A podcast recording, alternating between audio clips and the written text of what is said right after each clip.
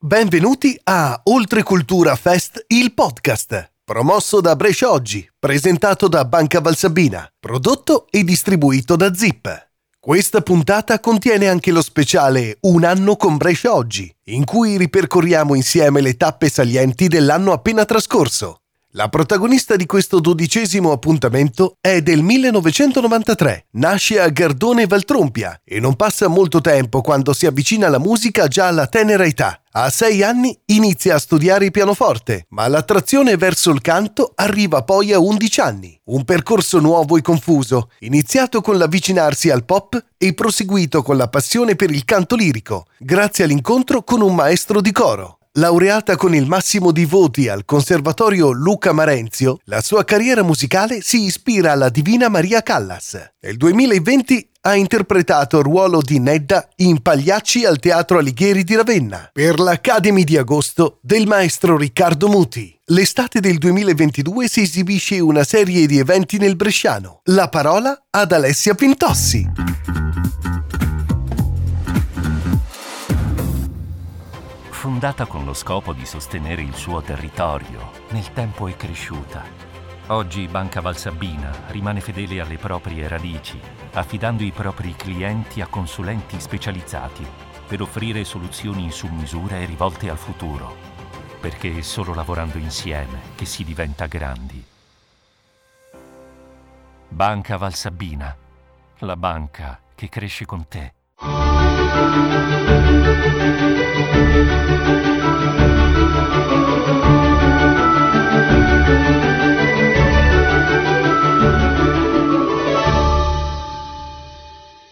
un privilegio essere qui a celebrare quello che è stato il duemilaventitré di Bresciaoggi, il nostro duemilaventitré, ultima puntata per il nostro, possiamo dire, la nostra serie, Oltre Cultura Fest. Andremo di corsa perché abbiamo tante cose da analizzare, tante cose di cui parlare e un ospite speciale che ci terrà compagnia, un ospite spettacolare. Ma prima di tutto chiedo di raggiungermi al nostro direttore Massimo Mamoli. Buonasera a tutti. Che anno è stato? È un anno eh, che secondo me eh, rappresenta un po' un prisma, lo vedremo nel corso di questa serata. Nel corso di questa serata noi cercheremo di raccontare l'anno che ci lasciamo alle spalle, quindi evidentemente parleremo di cultura, ma non solo, parleremo di, di economia, parleremo di cronaca, parleremo di sport, ma cercheremo di farlo eh, ecco, senza eh, usare solo lo specchietto retrovisore, no?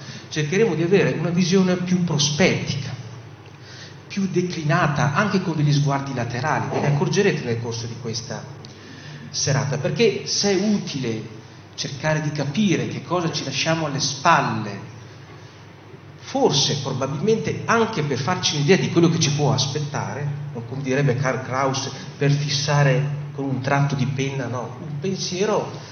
Allora, credo che questo sia forse un obiettivo di questa, di questa serata, perché il futuro non è solo un participio del verbo essere, ma è un sostantivo declinato al plurale, è una di, miriade di opportunità che si aprono. Lo faremo in questo viaggio e lo faremo accanto a voi e vedrete che avremo tante cose da raccontarvi. Grazie direttore, tante cose da raccontare in, nel corso di questo appuntamento, in cui racconteremo innanzitutto l'anno di Bresciaoggi e poi ci sarà il tradizionale e dodicesimo appuntamento di Oltre Cultura Fest, tutte cose di cui leggerete anche sul nostro quotidiano Bresciaoggi da domani. Ma come dicevamo, bando alle ciance, vi racconteremo adesso, i redattori di Bresciaoggi vi racconteranno cos'è stato l'anno duemilaventitré per la nostra città, un anno veramente speciale, un anno da leonesse. Allora prego di raggiungermi e gli lascio il palco ai colleghi per parlare di cronaca e provincia, Paola Buizza e Valentino Rodolfi.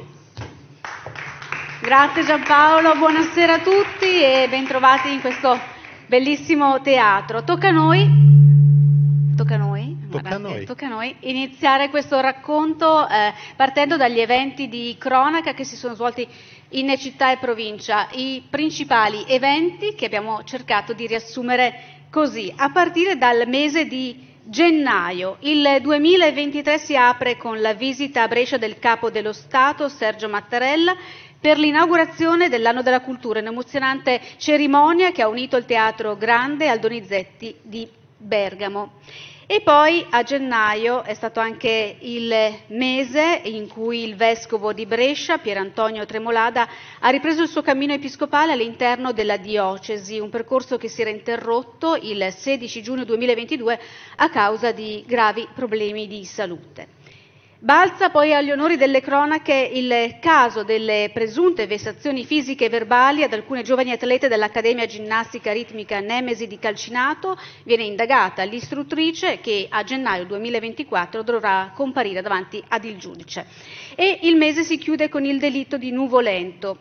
Eh, Romano Fagoni viene ucciso dalla moglie Raffaella Ragnoli, che dice di aver agito per difendere il figlio eh, minacciato con un coltello dal padre. Il processo è in corso, le, le immagini ci aiutano. Passiamo al mese di febbraio. Si va al voto per rinnovare gli amministratori di Regione Lombardia. Attilio Fontana centra il bis, la Regione rimane al centrodestra, ma alle urne si registra l'affluenza più bassa di sempre. Record di preferenza al sindaco di Brescia Emilio Del Bono, che lascia Palazzo Loggia per il Pirellone. Grande ritorno il quindici di febbraio per la Fiera di San Faustino, manifestazione che segna il giorno dei santi patroni di Brescia. Faustino e Giovita torna dopo due anni di stop che era stato imposto dal Covid. E la folla eh, non manca, tra le seicento e più bancarelle. Febbraio è anche però il mese del tragico ritrovamento di Iana Malaico. Il corpo della ventitreenne, scomparsa dalla provincia di Mantova, viene ritrovato sotto delle ramaglie in un campo tra Lonato e Castiglione. In carcere con l'accusa di omicidio premeditato e aggravato finisce l'ex fidanzato. Marzo si apre con una pietra miliare per la città. Il due marzo la metropolitana di Brescia festeggia i suoi primi dieci anni. Parliamo del mezzo di trasporto che più di ogni altro ha rivoluzionato le abitudini di spostamento dei bresciani. In due lustri ha percorso diciotto milioni di chilometri e trasportato centocinquanta milioni di passeggeri. Fatto di cronaca, un artista e docente bresciano d'arte, Tiziano Ronchi, viene accusato in Nepal di aver trafugato dei reperti sacri. Iniziano cinquanta giorni da incubo per questo ventisettenne che si è sempre dichiarato innocente, e la vicenda si chiuderà con un'ammenda di trecentocinquanta euro e il rimpatrio in Italia. Ma marzo diventa anche il mese record per una siccità senza precedenti, un'emergenza che riguarda tutta la provincia. Eh, virali, viste in tutta Italia e nel resto d'Europa, suggestive ma soprattutto inquietanti, le immagini dell'isola dei conigli di Manerba, raggiunta a piedi da migliaia di persone. In aprile, in aprile fa notizia dal mondo del lavoro la super offerta del gruppo Germani Autotrasporti a caccia di settanta camionisti da assumere a tempo indeterminato. Risorse preziose che sono diventate difficili da trovare sul mercato del lavoro. La paga messa sul piatto è di quattromila euro netti al mese e i centralini dell'azienda si fanno roventi. In piazza Vittoria a Brescia, sempre in aprile, e a Bergamo in piazza Matteotti, viene installato The Gate, il portale con L E D ad altissima definizione che permette di collegarsi con le città capitali gemelle, oltre ad assistere ad animazioni artistiche per l'anno della cultura che andiamo a concludere. Ma sempre in aprile c'è della cronaca nera, provincia in balia delle spaccate, dei furti con scasso, i colpi si susseguono prendendo di mira soprattutto negozi di biciclette. Viene convocato un vertice tra procura e forze dell'ordine per cercare di arginare questo fenomeno. Arriviamo a maggio. maggio. Ad maggio si aprono le urne per le elezioni amministrative e Laura Castelletti, candidata della coalizione di centro-sinistra, entra nella storia di Brescia come prima sindaca. Ma anche il Consiglio Comunale si rinnova con l'elezione di consiglieri di origini straniere. Poi eh, una forte ondata di maltempo si abbatte su Brescia e provincia, centinaia di allagamenti in città, li ricorderete, ma anche a Rezzato, dove crolla la sponda del Naviglio, flagellata la zona di Nave e di Caino. Dall'acqua al fuoco, una parte del centro commerciale Le Vele di Desenzano viene colpita da un devastante incendio partito dal tetto che era il centro di lavori di ristrutturazione. Fortunatamente nessuna persona rimane gravemente ferita. Passiamo a giugno, dalla sconfitta sportiva alla guerriglia urbana, una brutta pagina per la nostra città. La contestazione si sposta dal Rigamonti, dove era in corso la partita a Brescia-Cosenza, la strada, lancio di pietre, fumogeni, cariche e feriti, oltre cento i DASPO emessi dal questore.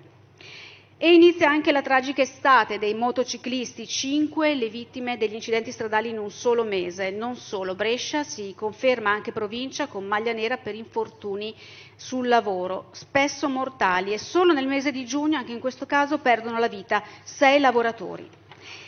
Parliamo poi di Movida molesta. A giugno fa discutere la sentenza della Cassazione che dà ragione a una coppia di Brescia. Se i rumori dovuti alla Movida sono troppo forti e invadenti, quindi nocivi per la salute di chi abita nelle vicinanze e non viene garantito il rispetto alle norme di quiete pubblica, il Comune ha il dovere di pagare i danni.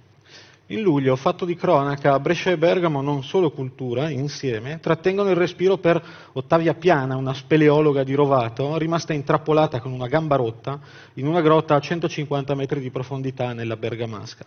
Viene salvata dopo quarantotto ore con l'impiego di settanta soccorritori, è il tre di luglio. Estate, luglio, dalla siccità agli eventi estremi. Il ventiquattro una grandinata senza precedenti devasta il Basso Garda. Tra automobili, case e altri edifici lamentano danni più di dodicimila persone, aziende, famiglie, a Desenzano, Lonato e Sirmione in particolare. Siamo ancora alla cronaca. In luglio terribile disgrazia in Val Camonica. In un campo scout a Corteno Golgi perde la vita una sedicenne comasca, Chiara Rossetti, travolta da un albero che cade sulla tenda in cui stava riposando. Ad agosto ritorna l'emergenza migranti. Brescia fa la sua parte nell'accoglienza di fronte a un'ondata imprevista di persone e viene aperto a Flero un hub di prima accoglienza che verrà chiuso solo ad autunno inoltrato. Commuove Brescia la scomparsa di Idris Eh, Sannè, il popolare giornalista, personaggio televisivo reso celebre dalla trasmissione Quelli che è il calcio. Aveva settantadue anni e tutti i bresciani lo piangono.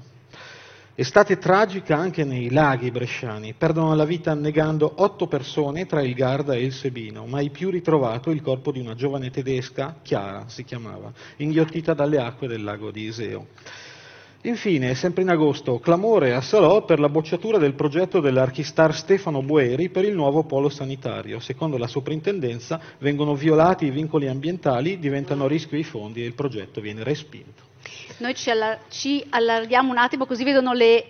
le immagini che scorrono alle nostre spalle e arriviamo a il settembre. Esatto, questo è il progetto dell'Archistar. A settembre invece c'è un forte terremoto di magnitudo sei virgola otto che sconvolge il Marocco. A Brescia eh, la solidarietà di tutti e la grande apprensione della vibrante comunità marocchina bresciana si fanno sentire. Strage di Piazza della Loggia. La Cassazione rigetta la richiesta di revisione della sentenza di ergastolo e tra poco lo vedremo per Maurizio Tramonte. Eh, sosteneva di non essere lui il giovane ritratto in una foto sul luogo dell'eccidio. E poi a settembre, lo ricorderete, l'omicidio nautico diventa legge, reato equiparato all'omicidio stradale. Ad ispirare questa importante norma è la tragica morte dei giovani Greta Nedrotti e Umberto Garzarella, travolti e uccisi da un motoscafo nel, nel, motoscafo nel Golfo di Salò nel duemilaventuno. E settembre si chiude con un orribile fatto di cronaca nera a Sirmione, al culmine di una lite, un quarantacinquenne percuote a morte la madre sul balcone di casa. Passiamo ad ottobre. L'attacco di Hamas in Israele sconvolge il mondo. Brescia in apprensione per una volontaria a Gaza sotto le bombe, mentre si moltiplicano anche le manifestazioni in città e non solo in città per il cessate il fuoco. Polemiche in loggia per la mancata esposizione della bandiera di Israele dopo il massacro del sette. Si arriverà sì ad un accordo per la condanna unanime del terrorismo. E parlando ancora di Brescia Capitale, Brescia Capitale della Cultura, eh, applauda una nuova installazione che tra, po- tra poco vedremo all'insegna della luce. Eccolo qua, brilla con il progetto Dream, la splendida fonte di Monpiano. A novembre, il quattro novembre, data non solo simbolica, eh, quattrocento donne bresciane partecipano alla Marcia per la Pace con un pensiero alla Terra Santa.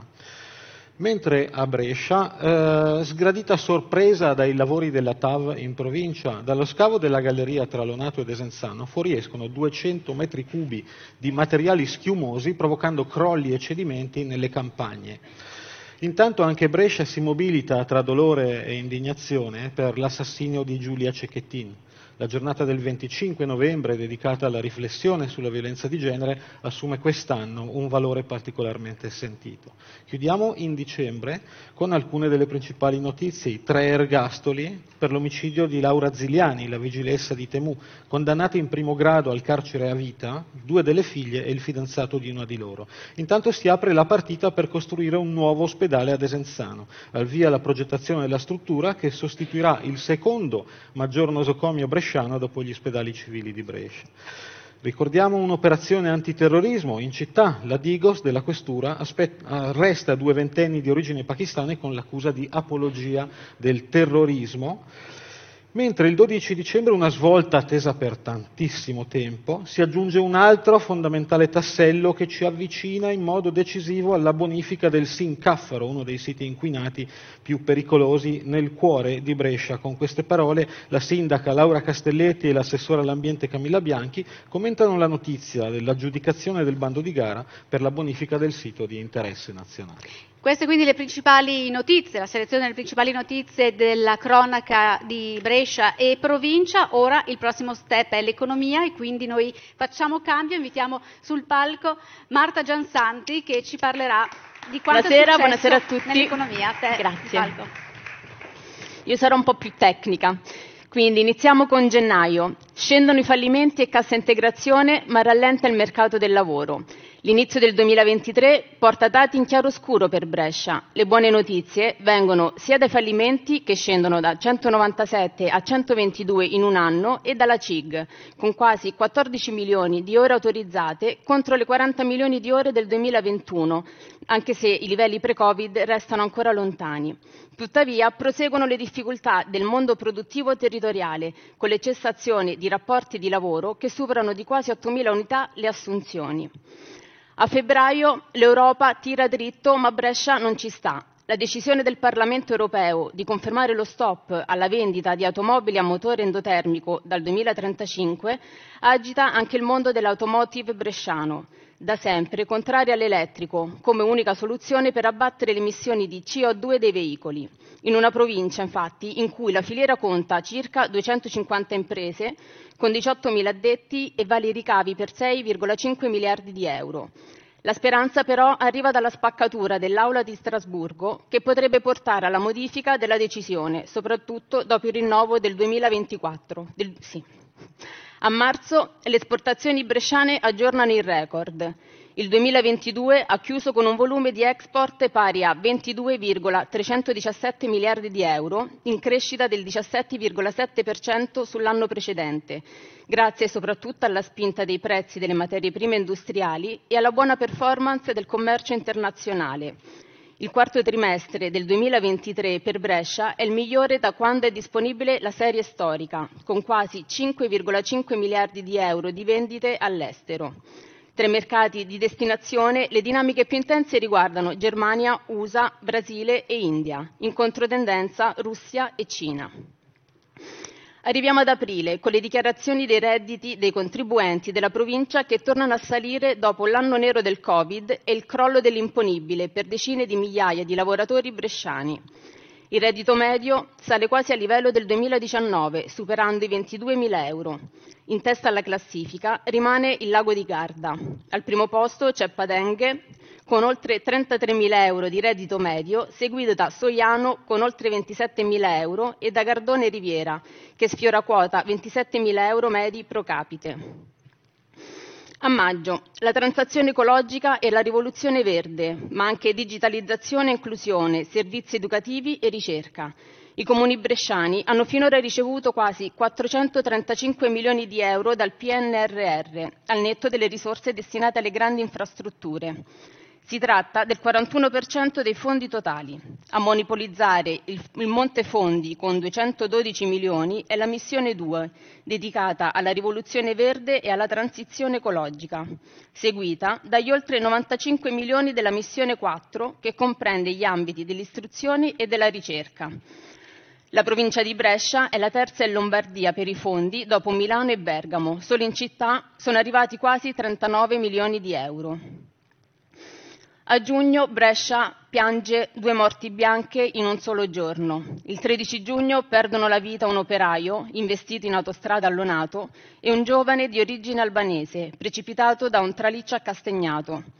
Dall'inizio dell'anno sono già quattordici le vittime sul lavoro in provincia, diciassette contando gli incidenti mortali in itinere. Per i sindacati si tratta di stragi annunciate e non bastano più le misure tampone per un fenomeno diventato strutturale. L'appello è di istituire il reato di omicidio sul lavoro per una piaga che ogni anno coinvolge oltre mille persone in Italia. A luglio c'è una scelta sconcertante che preoccupa l'intero sistema produttivo bresciano e che rischia di far perdere competitività al Paese. Con una lettera indirizzata ai parlamentari eletti sul territorio, il presidente di Confindustria Brescia, Franco Gussalli Beretta, va all'attacco contro la decisione di non rinnovare i crediti d'imposta relativi all'energia elettrica e al gas per il secondo semestre dell'anno in corso. Immediate le risposte degli eletti in provincia, che portano avanti le istanze delle aziende bresciane in commissione attività produttive e in aula. Ad agosto c'è la vicenda Magirus, che agita l'inizio di agosto. Dopo l'annuncio di Iveco Group, che annuncia di essere alla ricerca di un compratore per l'azienda specializzata nella produzione di veicoli antincendio facente parte del gruppo, i sindacati dei metalmeccanici si attivano con il mondo della politica per invocare attenzione agli sviluppi della situazione e per tutelare un know-how altamente specializzato e il posto di ben centottanta dipendenti che lavorano nello stabilimento cittadino. Magirus vanta commesse per almeno diciotto mesi e la vendita, commentano i sindacati, non sembra essere immediata. Arriviamo a settembre, con le preoccupazioni per la congiuntura economica, la richiesta di un'azione forte per sostenere l'Italia in Europa e per la tutela del mercato del lavoro, ma anche una spinta alla formazione e alle grandi infrastrutture necessarie al territorio, tra cui l'autostrada della Val Trompia, l'aeroporto di Montichiari e la T A V. Sono solo alcuni degli argomenti affrontati nel corso di un incontro a porte chiuse tra le quattordici associazioni di categoria della provincia e gli otto parlamentari di maggioranza e di opposizione eletti a Brescia. A ottobre Brescia diventa il fulcro delle iniziative sociali di Intesa San Paolo. La banca lancia dalla propria sede bresciana Intesa San Paolo per il Sociale, una nuova unità operativa di Cade S A S sulle attività sociali svolte dal gruppo e che farà riferimento direttamente al consigliere delegato Carlo Messina. La sede sarà a Brescia, scelta proprio per il legame con il presidente emerito Giovanni Bazzoli e per le tante iniziative caritatevoli e di sostegno alle fragilità che già animano il territorio. L'impegno è di investire un miliardo e mezzo di euro su progetti e temi sociali fino al duemilaventisette. Il dieci novembre, quando Confindustria Brescia e Bergamo, cele... il dieci novembre, scusate, Confindustria Brescia e Bergamo celebrano per la prima volta nella loro storia un'assemblea congiunta nell'anno proprio della capitale italiana della cultura. Il palco viene alla... allestito alla Vavassori Tennis Academy di Palazzolo sull'Oglio, dove si riuniscono circa duemila imprenditori provenienti da due delle province più ricche d'Italia, che insieme contano oltre duecentomila imprese e ottocentomila lavoratori. I due presidenti, Franco Gussalli Beretta e Giovanna Recuperati, parlano dell'innesco di un processo culturale che unirà i due territori anche dopo la chiusura del duemilaventitré, con progetti comuni per essere più forti nel Paese e a livello industriale. Chiudiamo con dicembre. I bresciani si preparano al Natale per una spesa totale di quattrocentosessantadue milioni di euro in aumento rispetto allo scorso anno, a causa però dei prezzi lievitati per l'inflazione, ma mostrano anche ottimismo nei confronti del futuro. Quasi quattrocento milioni di euro verranno spesi per giochi, profumi e casalinghi. La spesa complessiva, quindi, considerando anche pranzi e cene nei ristoranti bresciani, supererà i quattrocentocinquanta milioni. Con l'economia direi che l'anno si è concluso. Passo la parola al mio collega dello sport, Vincenzo Corbetta. Buonasera a tutti. Lo sport bresciano, anche se non era anno olimpico, non si è fatto mancare assolutamente niente in questo duemilaventitré. Vittorie, sconfitte, ricorrenze, ma anche cadute, resurrezioni e purtroppo lutti, anche piuttosto gravi. A gennaio si comincia con una vittoria. Il Cast Brescia, nella finale di Castelli Calepio, sconfigge il Leon dopo i tempi supplementari e vince la Coppa Italia di regionale di eccellenza. Voi direte tutto qui, capirete dopo il perché. Febbraio si apre con con un lutto tremendo l'otto febbraio, la notizia che scuote tutti, non solo il mondo sportivo. A soli trentasette anni, sconfitta dal male dopo anni di battaglia, muore Elena Fanchini, la maggiore delle tre sorelle di Montecampione azzurre di sci alpino. Un argento al mondiale, due vittorie in Coppa del Mondo e un sorriso solare come poche, come potete vedere. Per fortuna lo sport ci ha riservato subito l'impresa dell'anno, perché il diciotto febbraio la Pallacanestro Brescia conquista il primo trofeo della sua storia. Nella Final Eight di Torino batte Milano in, nei quarti, Pesaro in semifinale e in finale la Virtus Bologna, tutte corazzate, per ottantaquattro a settantasei, e vi assicuro che quella sera la redazione di Bresciaoggi era un'arena impazzita di gioia. Sembra dovevamo essere a Torino. A marzo ancora pallacanestro, che dà a Brescia una grande gioia. Il dodici marzo l'Agri Bertocchio Orzinuovi sconfigge Rieti in finale per sessantasei a quarantacinque e conquista la Coppa Italia di Serie B, bissando il successo di settembre in Supercoppa. Ad aprile, la vigilia di Pasqua, c'è un'altra impresa che resta scolpita nella storia e lo resterà per sempre. L'otto aprile la Feralpi Salò batte la Triestina in casa con un gol di Butic e conquista la promozione in Serie B, cioè la prima volta di una bresciana di provincia nel campionato cadetto. E a fine mese Marcel Jacobs, l'olimpionico, il due volte olimpionico di Tokyo, torna allo stadio Tre Stelle nella sua Desenzano, dove iniziò con l'atletica, in occasione del Multistars. Grande festa, quindi. Maggio è un mese ricchissimo di avvenimenti. Si comincia il sette con il calcio, il Lumezzane vince a Varese nell'ultima giornata della Serie D e conquista la promozione in Serie C, torna tra i professionisti dopo sei anni. Il ventitré maggio poi è una giornata incredibile, doppio avvenimento. Al mattino a Sabbio Chiese parte la tappa numero sedici del Giro d'Italia, una mattinata di festa, un'organizzazione assolutamente perfetta, una festa per tutti. E in serata Cristian Presciutti, nella gara di Champions League di pallanuoto con l'Innovi Beograd, gioca l'ultima gara della sua carriera a Monpiano, la piscina in cui è stato protagonista per quindici anni con la N Brescia. Presciutti, vedete, festeggiato dal vicepresidente Morandini, dal presidente Malchiodi, dall'allenatore Alessandro Bovo. Il ventotto maggio, che per Brescia purtroppo è una data tragica, ma quest'anno lo sport ci riserva un'altra gioia, la Brixia di ginnastica artistica a Napoli conquista il ventunesimo scudetto della sua storia, il decimo consecutivo, e Brescia si conferma capitale di questo sport. Ma è anche il mese del Cast Brescia, e torniamo a gennaio, perché all'inizio del mese vince la Coppa Italia Dilettanti a Firenze e a fine mese, a fine maggio, conquista la promozione in Serie D vincendo l'eccellenza, in pratica un triplete d'autore. Giugno parte con una notizia, è già stato accennato in cronaca, il Brescia retrocede in Serie C, ma soprattutto dopo il pari interno con il Cosenza nei play-out, Monpiano viene messa a ferro e fuoco. Danni ingenti, una vergogna per la città, vi assicuro che restare asserragliati col proprio figlio allo stadio fino all'una e mezza di notte non è una bella esperienza. Questo però è anche il mese delle nostre manifestazioni, giugno, il trofeo Bresciaoggi di calcio giovanile che è una festa per tutti, grande pubblico, grande gioia, chi vince e chi perde. Il pallone d'oro del calcio dilettanti che attraverso una selezione con i lettori, i tagliandi, premia i migliori giocatori del calcio dilettanti, compresi il femminile, le giovanili e gli allenatori. E si arriva all'estate, a luglio.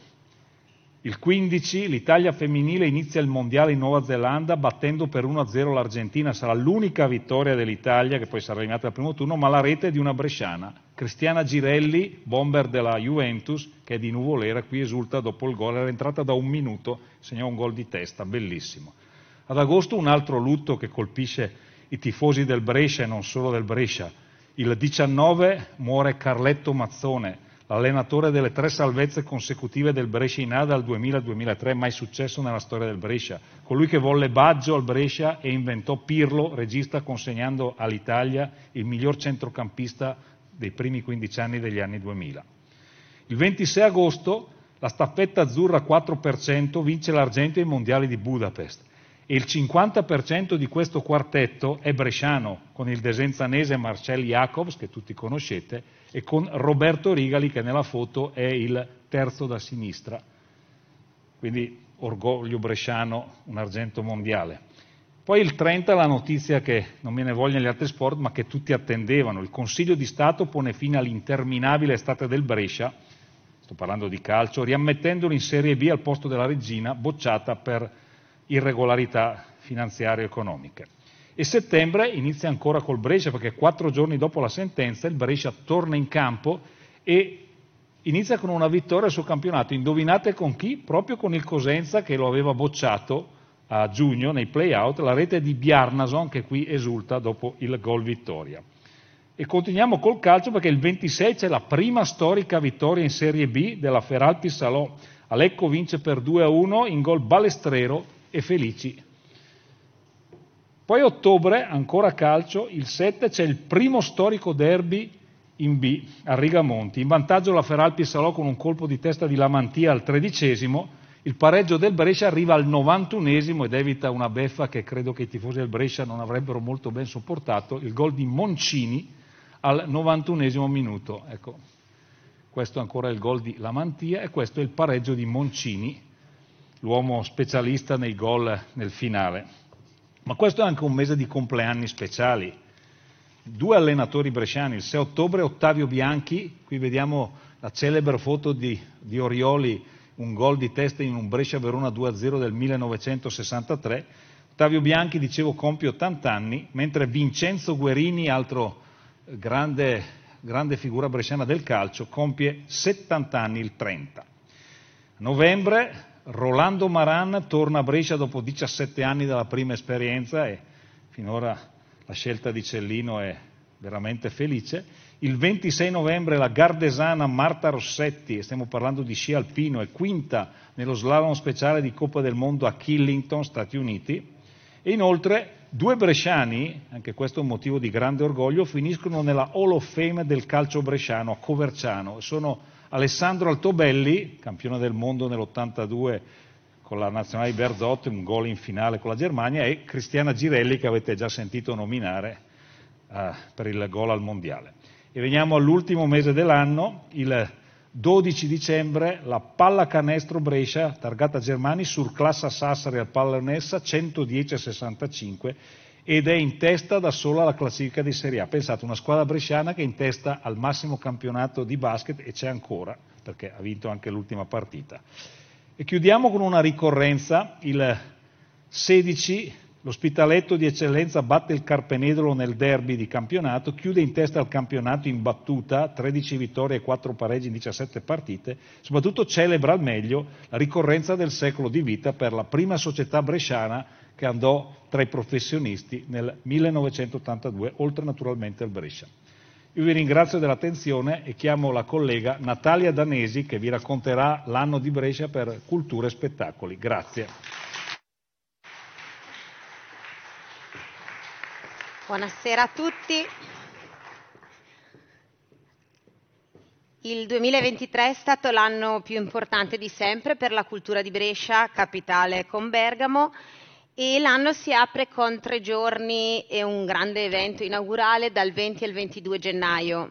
Un parterre da urlo, l'eventone di sabato ventidue in Piazza Loggia, dal veterano Fausto Leali al rock and roll di Slick Steve and the Gangsters. Resta impresso soprattutto il duetto di Francesco Renga con la figlia Yolanda sulle note di Angelo, sotto gli occhi della conduttrice, la bresciana adottiva Ambra Angiolini. Sempre a gennaio segna il ritorno di Paolo Rossi al display del Brixia Forum e, a proposito di comicità, Yoko Yamada, che è prossima all'exploit di Italia's Got Talent, inaugura il ciclo dei nostri incontri di OltreculturaFEST. Febbraio è il mese del Festival di Sanremo, eh, Made in Brescia anche quest'anno. Blanco, vincitore l'anno precedente con Mahmood, è ospite nella controversa esibizione in cui sfascia il palco prendendo a calci l'Isola delle Rose, ed esplode mister Rain, che abbiamo visto prima, ehm, che si piazza terzo con il suo Supereroi. Supereroi è uno dei must della stagione, fino al sold out del forum di Assago, e tra i bresciani molto bene anche i Coma Cose, che sono sempre una certezza all'Ariston. Il premio Brescianità viene invece assegnato a Fabio Volo, Eh, attore, scrittore, conduttore radiofonico, influencer ante litteram, celebre emblema di versatilità made in Brescia. A marzo incanta la mostra fotografica originale David LaChapelle per Giacomo Ceruti, Nomadin a Beautiful Land. L'artista americano è alle prese con una produzione pauperistica che viene reinventata per quest'anno speciale e con un'inedita sinergia tra Fondazione Brescia Musei e il Getty Center che si materializza in Pinacoteca. Negli show di primavera eh, il Gran Teatro Morato si distingue eh, passando dal sempreverde crooner Massimo Ranieri al mattatore Alessandro Cattelan.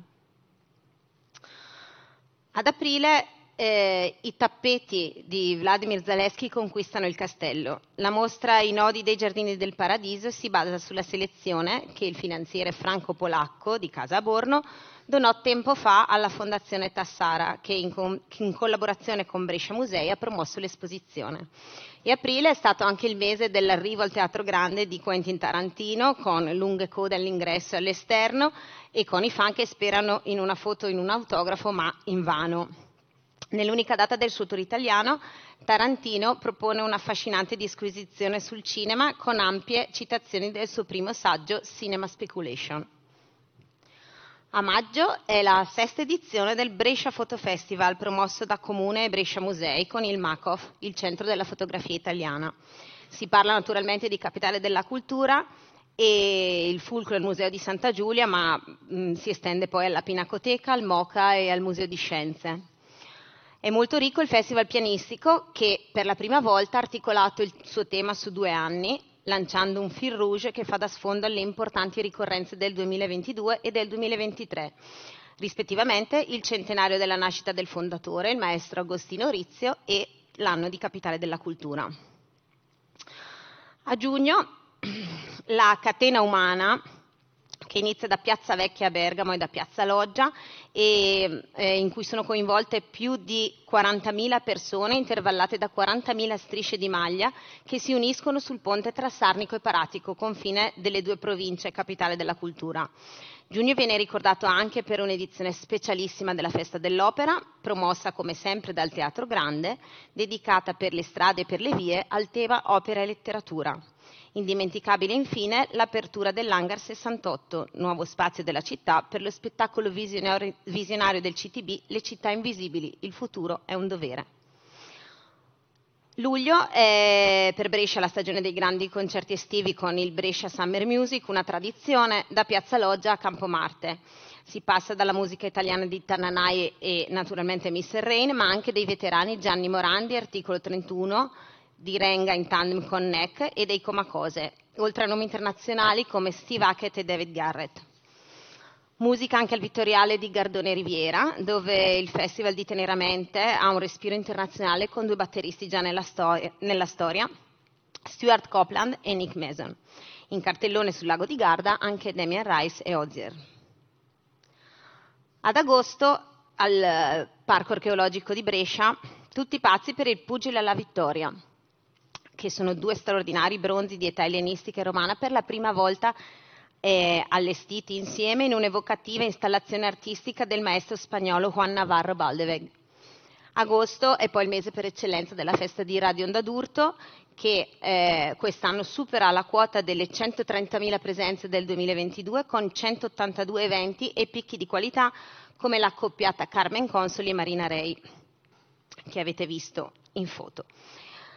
A settembre è la volta del Festival di dieci giornate, che non delude mai le attese, organizzato dalla Fondazione Soldano con la direzione artistica di Daniele Alberti, ed è anche la volta, come sempre, mh, ogni autunno di Librixia, che veleggia oltre le sessantamila presenze.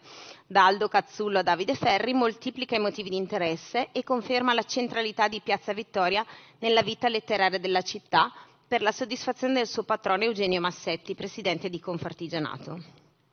A ottobre Omar Pedrini dice arrivederci e lo fa sulle colonne del nostro quotidiano Bresciaoggi, rispondendo alle domande della quattrocentoventesima intervista della domenica, che Bresciaoggi dal duemilaquindici riserva a grandi personaggi della cultura e dello spettacolo. Il fondatore dei Timoria annuncia l'ultimo tour rock and roll della sua carriera, dopodiché dovrà fermarsi per i noti problemi di salute legati al cuore. E sempre a ottobre il viaggio della bellezza di Rai Storia non poteva non passare da Brescia. Un omaggio alla Leonessa d'Italia esplorando il Museo del Risorgimento della città, un ulteriore attestato per la riapertura nel Grande Miglio del Castello, dopo molti anni, in una veste completamente rinnovata. A novembre il C T B propone e ospita al sociale Simone Cristicchi in Franciscus. Sulla scena il cantautore, scrittore e attore riflette sull'attualità del messaggio del santo di tutti. Big della canzone dopo soli due dischi pubblicati, Madame irrompe al display del Brixia Forum. E il Teatro Grande riceve il direttore greco Theodor Kourrentzis, figura di culto della scena musicale internazionale, che si esibisce alla guida della neonata orchestra Utopia per la prima volta in Italia, composta da musiciste e musicisti di trenta paesi. Una performance innovativa quanto l'arte di Francesco Vezzoli, che incontra gli studenti bresciani alla Laba. L'ultimo mese dell'anno, dicembre, è segnato da Finché non saremo libere per le donne iraniane, una mostra allestita al Museo di Santa Giulia a Brescia e dedicata al tema drammaticamente attuale della condizione femminile nel mondo. Amadeus annuncia i nomi del prossimo Festival di Sanremo, sempre e come sempre Made in Brescia, in lizza Francesco Rengenek, mister Rain e la S E D, trio al centro delle polemiche per i loro testi estremi. Si chiude X Factor duemilaventitré con Ambra Angiolini in giuria e Omar Pedrini ospite in evidenza nel duetto con gli Stunt Pilots sulle note di Sole Spento. Al Brixia Forum Francesco De Gregori e Antonello Venditti si confermano inossidabili fra gli applausi di cinquemila spettatori. Ieri infine si è chiuso l'anno della cultura con un grande evento al teatro cittadino che si è poi esteso a tutta la città. Il nostro viaggio nel duemilaventitré si è concluso e lasciamo ora spazio all'ultimo appuntamento di Oltrecultura. Buona serata. Leader nella produzione di sistemi e connessioni per aria compressa e per fluidi industriali, A I N E P è guidata da un costante spirito innovativo che ha portato a grandi risultati in vari settori dell'automazione industriale. I suoi prodotti sono noti per la loro alta qualità e design italiano, suddivisi in cinque macro categorie: le connessioni, l'automazione, gli innesti rapidi, fluiditi, valvole per fluidi e infiniti, impianti per aria compressa, gas inerti e vuoto. Antares Vision Group. Experience the power of transparency. Antares Vision Group è partner tecnologico d'eccellenza nella digitalizzazione e nell'innovazione, leader nella tracciabilità, nel controllo qualità e nella gestione integrata dei dati per garantire la trasparenza di prodotti e filiere. Suzuki S-Cross Hybrid. Una nuova dimensione di ibrido. Controllo su strade che non pensavi di esplorare. Abbiamo progettato un S U V di livello superiore.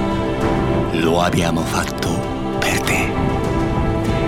Suzuki S-Cross Hybrid. Next Level S U V. Suzuki. Liberini. Il cliente non è un optional.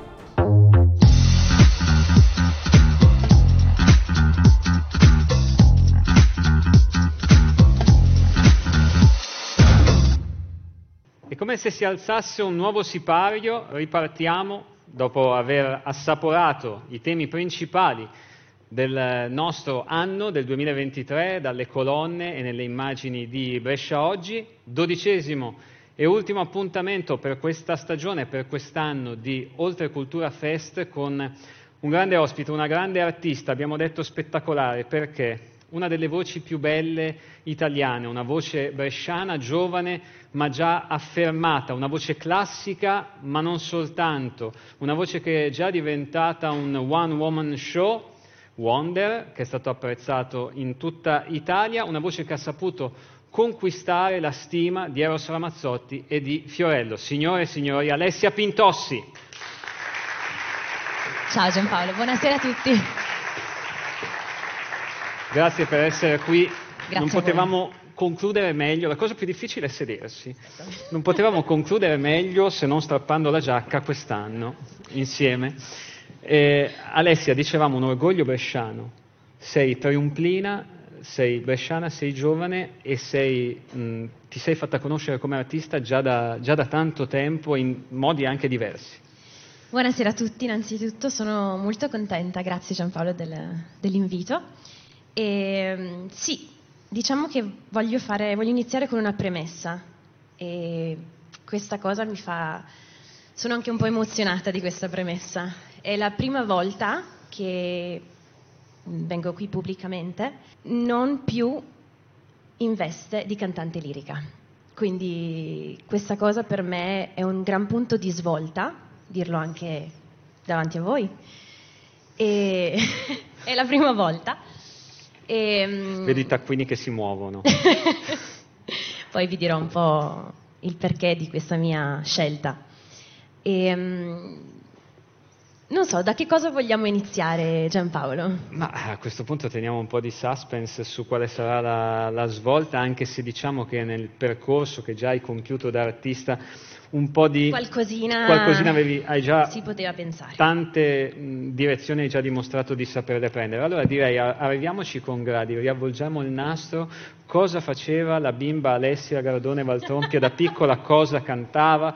Le sigle di Cristina d'Avena, non dico quelle degli anni settanta ottanta perché sei troppo giovane, eh, sicuramente qualcuno di noi qui eh, le conosce molto bene, io a memoria, ma magari cose un po' più recenti, oppure la musica è arrivata come una passione un po' più tardi? Guarda, ne stavo parlando ieri sera proprio con i miei genitori, perché quando si è piccoli certe volte, insomma, a ricordarsi a ritroso, eh, certi ricordi sono un po' offuscati oppure prendono, si modificano, no? E, mh, io mi sono sempre ricordata che da piccola eh, mi piaceva tanto la musica. Io a sei anni ho iniziato con il pianoforte, poi c'è stato lo studio del ballo, che poi insomma è stato anche un, un punto centrale del, di quello che poi ho, come, come si dice, ho costruito all'interno del mio spettacolo, che hai appena detto, Wonder. Ma partendo proprio da, da quando ero bimba, quasi neonata, dicevo: mamma, ma che, con che giochi giocavo da piccola? Mi ha detto, era ehm, una gioia per i vicini, perché tu da piccola qualsiasi cosa che faceva rumore prendevi in mano, quindi pentole, eh, cucchiai, sbattevi cose ovunque, e il, il gioco preferito era una specie di, di xilofono, ci passavi le ore, quindi avevo sempre questi giochi, che, questo, eh, questa musica, il rumore, le note. Infatti di bambole io non me ne ricordo una, cioè, mi ricordo che quando andavo da, dalle mie amichette all'asilo, oh, mi annoiavo un sacco, perché dicevo: ma cosa vuoi fare con queste bambole? Non si muovono, non dicono niente, non cantano, non, ca- non fa niente. Quindi dicevo vabbè, e, e invece continuavo con questi suoni musicali. Io ero, ero felice, ero, stavo bene. E è arrivato che cosa? È arrivato il Canta Tu, che magari qualcuno di voi si ricorda, una giradischi blu-azzurrino, ed era il primo karaoke, e, e mi è arrivato per la Santa Lucia. Quindi anche questa, questa cosa un po' magica, no? da, da che cosa è iniziato. E, è arrivato perché l'avevo chiesto a Santa Lucia, perché io ogni volta che andavo in moto, in trial con mio nonno, mi piacevano un sacco le moto, tra l'altro, e cantavamo insieme Maledetta Primavera.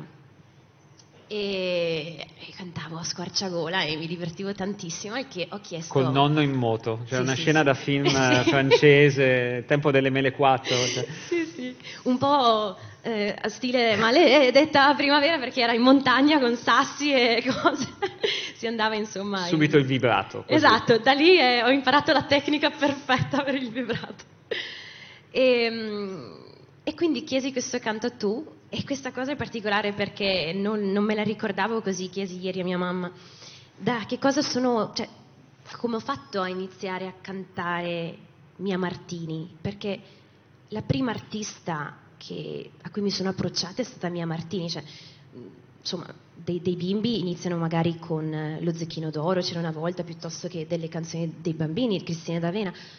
Io Mia Martini, e lei mi disse: guarda, un giorno ti avevamo regalato appunto il no, la Santa Lucia mi aveva regalato il Canta Tu, e, con un disco con canzoni di banda bambino, e questo disco che era una demo che c'era all'interno di, del Canta Tu, che c'era Mia Martini, eh, Giorgia, Elisa, insomma i primi brani che uscivano, almeno Tu nell'universo, eh, Di Sole d'Azzurro, questi brani. E un giorno io sono, mi dice mia mamma, sono di là in sala e sento e dico: ma questa è Mia Martini. e sento che tu avevo, quanto ero in terza elementare, più o meno sette anni, una cosa otto anni, e tu cantavi con sotto Mia Martini, ma non, la, non l'avevi mai sentita prima, e, e seguivo le note di Mia Martini e da lì ho iniziato e dicevo: mamma, mi piace, cioè, mi, mi piace come canta questa, chi è? È Mia Martini. E da lì ho iniziato con uh, Almeno tu nell'universo. E... Non è, non, voglio dire, non ci siamo preparati niente, no? Venendo no. qua abbiamo chiacchierato e basta, eh, però magari mi dici di no, ma ti va di accennarci qualcosa di Mia Martini? Dai, questa, questa canzone poi, che tra l'altro è, è molto simbolica per me, no? Non so se prendo la tonalità, ma... lo facciamo così alla buona. Sai, la gente è strana, prima si odia e poi si ama, cambia idea improvvisamente, quando la verità poi mentirà lui senza serietà, come fosse niente. Tu, tu che sei diverso, almeno tu nell'universo un punto sei che non ruota mai intorno a me, un sole che splende per me soltanto come un diamante in mezzo al cuore. Tu, cambiato anche un po' in mezzo.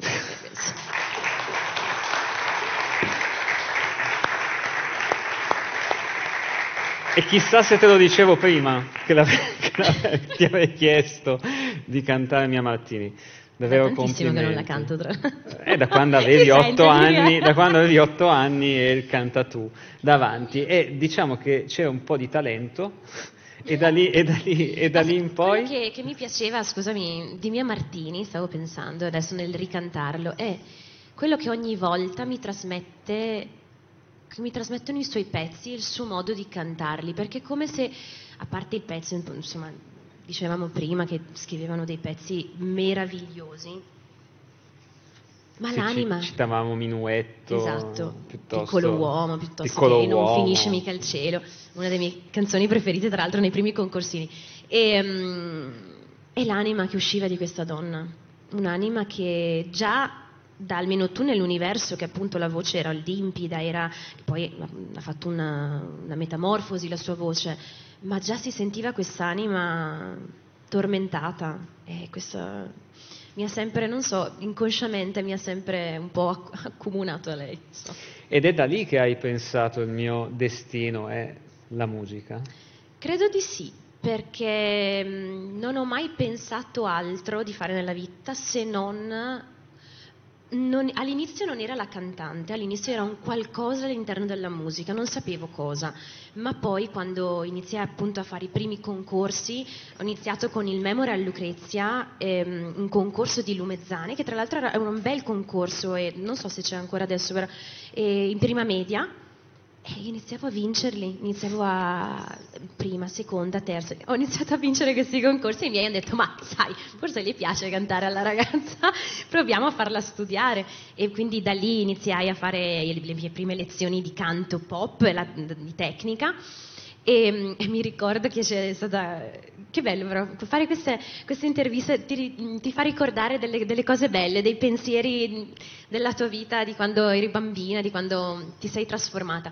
E questa insegnante eh, di pop, che a un certo punto dopo un anno mi ha detto: guarda, eh, forse è meglio che cambi insegnante, ti devo, ti devo mandare da un'altra persona, perché io mi sento di averti insegnato quello che potevo insegnarti. E io la guardai così: in che senso? Sì, perché hai bisogno di stimoli diversi, perché si vede che quello che hai dentro eh, è grande, lo devi portare avanti, e quindi vai, sperimenta, fai esperienze. E poi da lì fai esperienze, è arrivato l'amore con il canto lirico. Quindi abbiamo più o meno sui quindici anni e molto com'è, per caso. Com'è stato il colpo di fulmine? Perché per un ragazzino, diciamo, negli anni duemila è molto più facile, era molto più facile, non so, ascoltare Britney Spears e Lady Gaga. Eh sì.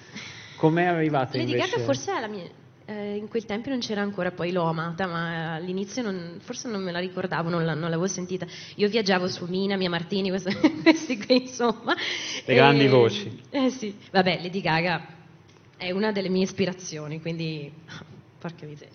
E, quindi, eh, veniamo a quindici anni, c'era un coro amatoriale con un insegnante e, delle, di coro eh, del, del conservatorio.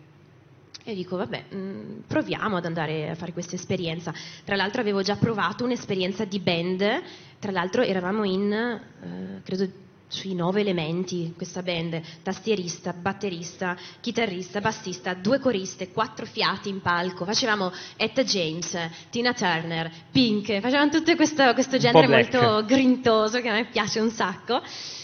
E da che... Da questo sono passata all'opera, alla lirica, come? Non lo so. E c'è stato questo insegnante che sen- a sentirmi cantare nel coro mi disse: ma guarda che tu hai una voce per fare la cantante lirica. E io gli risposi: ma non è una cosa per vecchi il canto lirico? e-, e lui mi disse: ma no, ma cosa dici? No, gli ho detto perché io non ho... I miei genitori se hanno t- ascoltato tanto cantautorato italiano, estero, insomma, ma internazionale. Ma l'opera mai. E gli ho detto: no, guardi, io preferisco, preferisco il, il canto pop, io voglio fare questo, mi piace. Ma guarda, ti può aiutare la tecnica del canto lirico, perché poi la puoi portare nel canto pop. E vabbè, mi fregò così, perché poi iniziai, iniziai a studiare Mozart. E con quello proprio mi si aprì un mondo, perché quello che mi piaceva e che mi piace del, del canto lirico è che non c'è mai una fine. Lo studio della tecnica è, è un continuo, è una, un, uno sviluppo continuo. E vabbè, gli autori poi, insomma, del mondo dell'opera. E si univa anche una delle cose che più amavo, che è la recitazione, perché l'opera è un po' eh, quell'insieme tra il canto, la tecnica, la recitazione eh, che si porta poi in palco. E quindi iniziamo un po' così. Io ho tante curiosità, sicuramente ne hanno tante anche i nostri amici e le nostre amiche, e dopo apriremo come di consueto nel nostro sì, appuntamento non vedo l'ora. Di Oltrecultura Fest lo spazio per... Per le domande. Ringrazio eh, già i nostri tecnici come sempre per la, la preziosissima, eh, determinante collaborazione. E anch'io un sacco di curiosità, cerco di, di limitarmi perché sennò le domande no, dimmi, sarebbero perché troppe. Perché sennò io parlo, sono progetti no, che vado eh, avanti, non, non mi fermate pensando più. Pensando eh. ai tuoi inizi, a quando eh, hai detto che fin dall'inizio eri portata chiaramente per la musica, no? Eh, l'altro giorno sentivo un'intervista all'attore Vinicio Marchioni, che adesso è nei cinema con la Cortellesi, che era il Freddo in Romanzo Criminale, per capirci, che diceva che lui quando fa i corsi di teatro, a differenza di cinema e di altre cose, per il teatro è richiesto il talento, e se uno non è portato, in maniera gentile glielo dice, perché il talento è imprescindibile. Si può diventare artisti, cantanti in questo caso, se la base di talento è molto risicata, se non inesistente? Cioè c'è una selezione all'ingresso? Allora, dovrebbe esserci una selezione, ma mh, non è detto che nel canto lirico, eh, oddio, ehm, ci sono un po' di... di possibilità, nel senso che il canto lirico no, non per tutti mh, c'è eh, come si dice l'artista che fa il performer solista, e quindi mh, si dividono in, in vari, cioè c'è quello che fa eh, canto lirico e poi insegna, quindi non, non vuole andare sul palco perché magari il palco gli provoca ansia. Tanti miei colleghi comunque hanno smesso per questo motivo, piuttosto che c'è il cantante lirico che dice non voglio fare il performer solista, voglio essere in un coro. Quindi ci sono vari tipi di talenti, poi vari tipi di sfaccettature, e, mh, credo che ognuno di noi ha un talento e eh, serve quella persona o quelle persone anche che ehm, sappiano mh, estrarre, eh, cercare di coltivare il tuo talento e farlo uscire, eh, indirizzandoti nel modo più giusto. Eh, ritorno un minuto mh, al, al fatto de, dei miei genitori. Se loro non avessero visto che avevo questa voglia di cantare e mi avessero detto no, tu devi fare, non so, l'ingegnere piuttosto che, non so, per l'amor del cielo, non ero portata per fare ingegneria, credo. E, però sai, ci sono anche queste, queste problematiche e serve, servono delle persone che ti indirizzino verso il tuo talento e, per essere poi un artista credo che ci serva, serva il talento, ma ci sono vari modi per considerarlo, sai. Diciamo che tu il talento l'hai mh, portato su palchi importanti. Eh, nel tuo curriculum ci sono nomi come... Sembra, mh, una volta si sarebbe detto com'è possibile, però si può passare da... Ric- si può avere sia Riccardo Muti che Fiorello, passando sì, per Eros Ramazzotti. Ti chiedo di raccontarci com'è stato, perché se io fossi una giovane o un giovane cantante di quattordici anni, dico anch'io voglio arrivare così giovane ad aver lavorato o aver conosciuto lavorativamente questi personaggi così diversi l'uno dall'altro. Allora partiamo da, dal maestro Riccardo Muti, partiamo da lui. È stato un fulmine a ciel sereno, perché situazione Covid, primo lockdown, quindi io mi trovo, avevo appena finito una produzione di Carmen con sua moglie, che se qualcuno sa, insomma, è una bravissima regista, oltre a essere stata una, una brava cantante. E avevo appena finito la produzione di Carmen a Ferrara e, e ho detto vado a farmi una settimana, era una produzione abbastanza stressante, e vado a farmi una settimana bianca, insomma, a Val d'Aosta, e chiudono tutto. Quindi mi sono trovata in Val d'Aosta, sono andata molto male in Val d'Aosta e um, mi sono, sono bloccata lì, nella situazione in cui io vivevo ancora con i miei genitori. Mi hanno detto Alessia, meglio che stai lì perché quella situazione a Brescia non è delle migliori, e non lo era, no. Ecco, e, e quindi rimango bloccata in Val d'Aosta, ahimè, e, e lì ho avuto tempo per pensare ed è stata, è stato un punto centrale di svolta che poi racconteremo peraltro. Eh, dopo il, il, il primo mese, mh, sette in Val d'Aosta più o meno per un mese e mezzo, due, e, mh, ricevo una chiamata dal direttore artistico del, del Teatro Alighieri di Ravenna dicendomi Alessia, guarda, guarda che mh, il maestro Muti ha chiesto di te eh, per un'opera quest'estate per Nedda in Pagliacci. E la mia faccia più o meno è stata questa. Eh, devo vedere l'opera perché non la conosco, non so dire. Cioè, non gli ho detto la prima di... cosa che ti è venuta in mente. No, guardi, mi direi... Gliela passo, cioè, un attimo. Veramente non ha sbagliato. No, no, è stato strani... cioè, per me è stato veramente una scarica di adrenalina incredibile, anche perché poi, ecco, mi, ricor... mi disse, eh, cioè, queste... sarebbe quest'estate ad agosto. Ma guardi, eh, probabilmente eh, non si farà. Mi chiami, mi dici, maestro ti ha richiesto Dernetta così, poi non si farà. Eh, no, perché probabilmente i teatri rimarranno chiusi. E dico, vabbè, già io comunque ero alle stelle perché il maestro Muti aveva chiesto di me e per me era già un, una, un, un orgoglio, una, un, veramente un, bellissimo. E, e invece...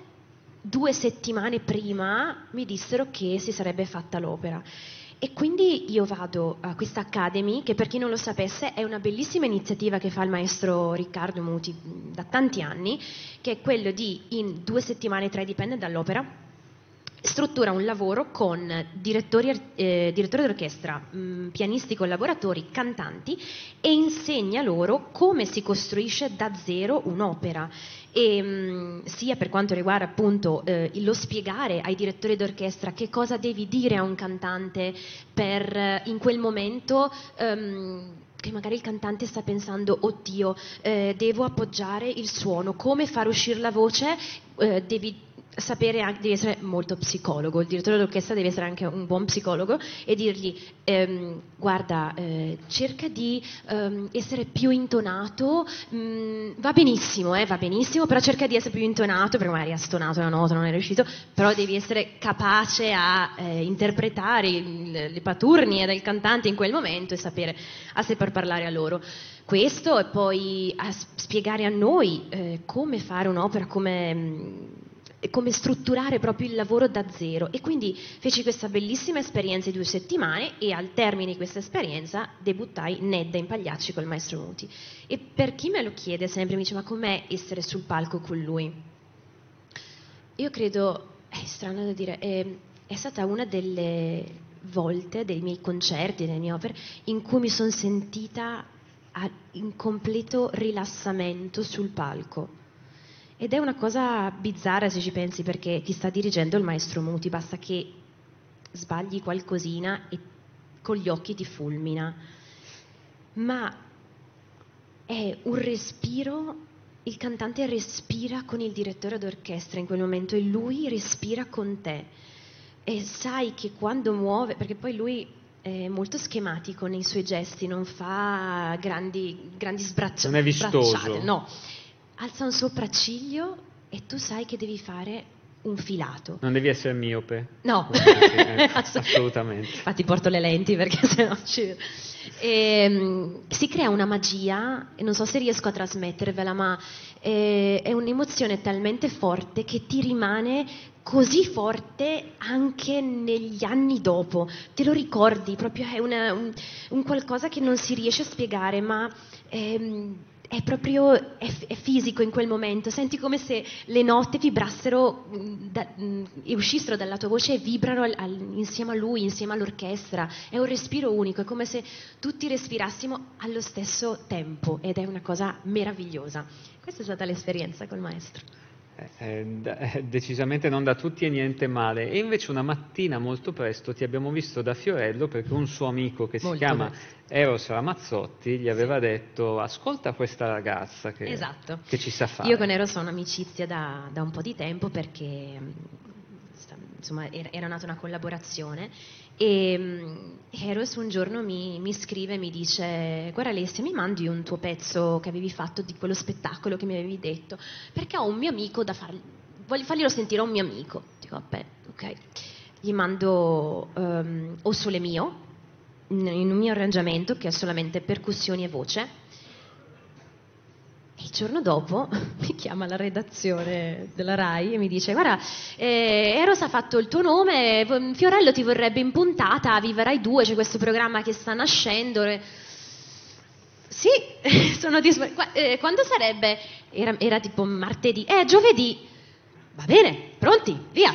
Cosa ho giusto partiamo? Il giovedì libero. Ho giusto il giovedì. Tra l'altro quella sera eh, c'era anche un altro evento, quindi dopo l'evento sono dovuta partire in macchina con la pioggia, pioveva, perché ovviamente non c'erano aerei dopo l'evento, quindi con la pioggia mi sono fatta il viaggio con eh, il mio batterista, nonché il mio compagno, il mio ragazzo che, che è salutiamo qua. Perché è qui presente Emanuele, Emanuele Pagliuca. Pagliuca.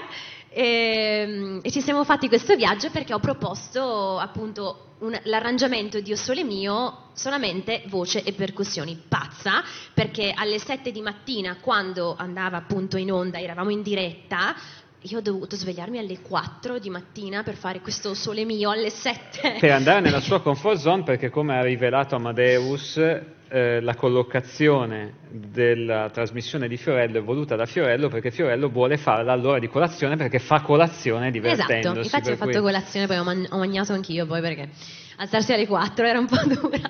E, insomma, quella mattina, adesso ti racconto un aneddoto perché dato che c'è anche lui poi si ricorderà, ehm, io quando eh, canto ho bisogno della mia privacy, ho bisogno dei miei momenti, quindi avevo preso due camere separate e io ho la, la sveglia alle quattro, anche perché poi lui è un gran dormiglione, quindi va bene, e la sveglia alle quattro eh, per farmi la doccia, ehm, tutto con calma, ve, tutto con gran, gran calma, e ci sarebbero venuti a prendere alle sei per poi andare in onda alle sette. Bene, io a un quarto alle sei non sento anima viva dall'altra camera e dico ma non si sarà svegliato. Esco, io già tutta pronta, Esco, busso, non risponde nessuno. Busso di nuovo, esce lui. Ma guarda che fra cinque minuti arriva il taxi. Vabbè, ma io avevo messo la sveglia adesso, tanto due secondi mi vesto, io sono pronto. Era tutto Essere calcolato. Donne. Era tutto calcolato. Era tutto calcolato. Insomma, niente, andiamo in trasmissione.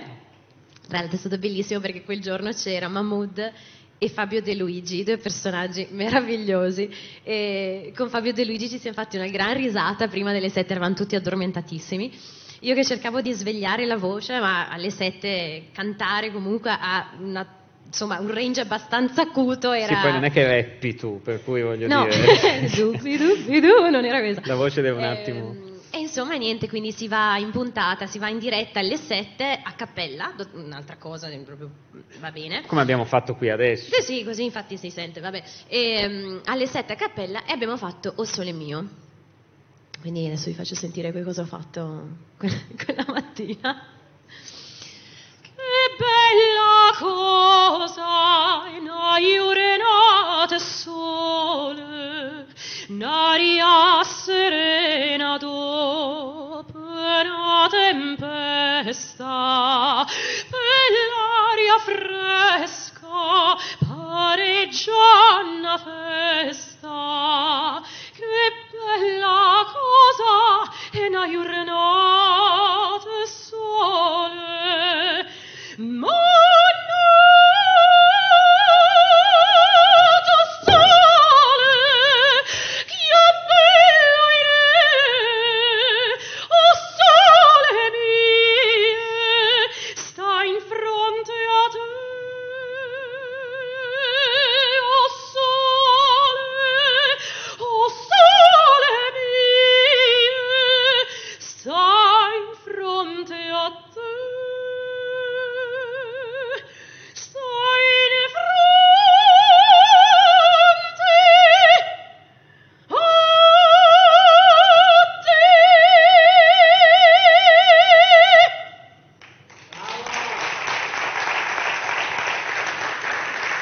Così. Io penso che un giorno potremmo dire al Der Mast io c'ero, quel giorno in cui Alessia Pintossi cantava, perché una voce così in Italia, lasciamelo dire, che passa dalla classica al pop in scioltezza e poi può farci Etta James, cioè veramente grandissima Alessia.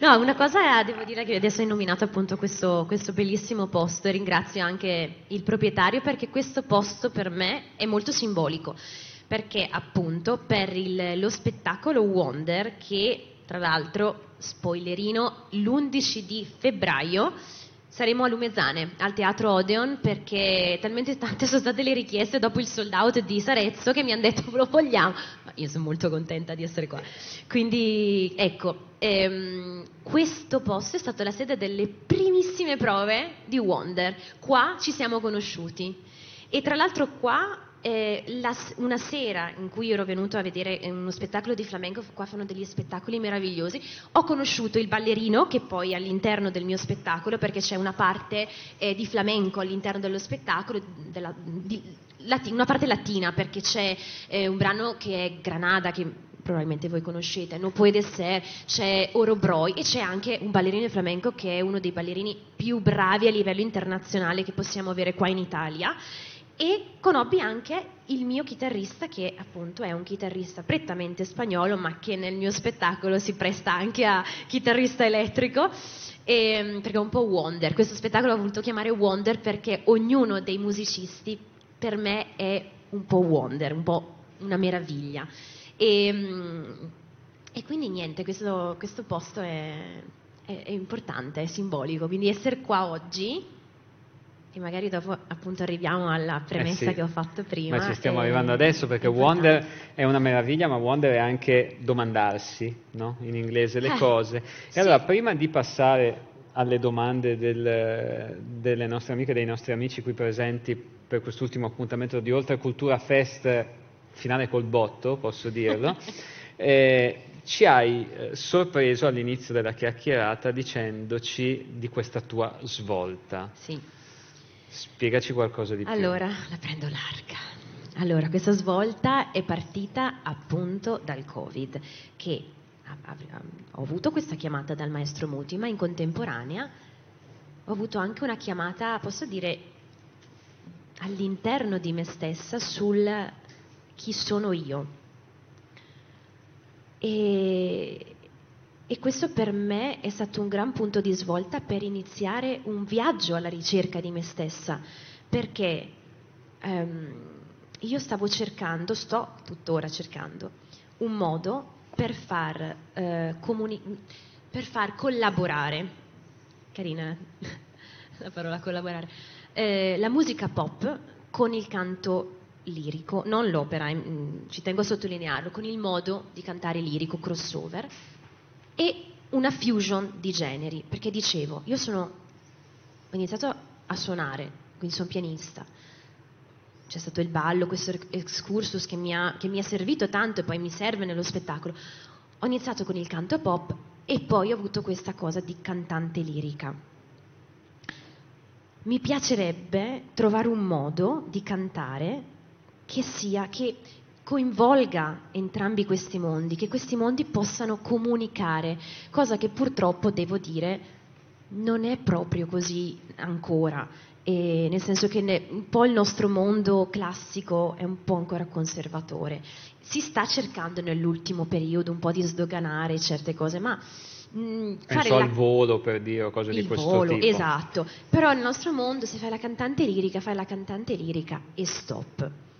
E a me non, non, a parte il fatto che non, non mi sono mai fatta dire da nessuno cosa dovevo, cosa non dovevo fare, quindi ho pensato, ma posso trovare un modo per far comunicare questi due mondi?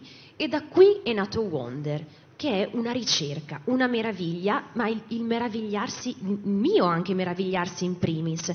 Da qui che cos'è stato? C'è stata una chiamata di questo, um, era un, uh, un direttore di questo uh, Toscana Resort, che mi disse, Alessia, guarda, avevi collaborato con me e ti ho sentito cantare un po' pop, cantare un po' lirica, ma perché non pensi a uno spettacolo tutto tuo? E ho detto, ma sai che c'è?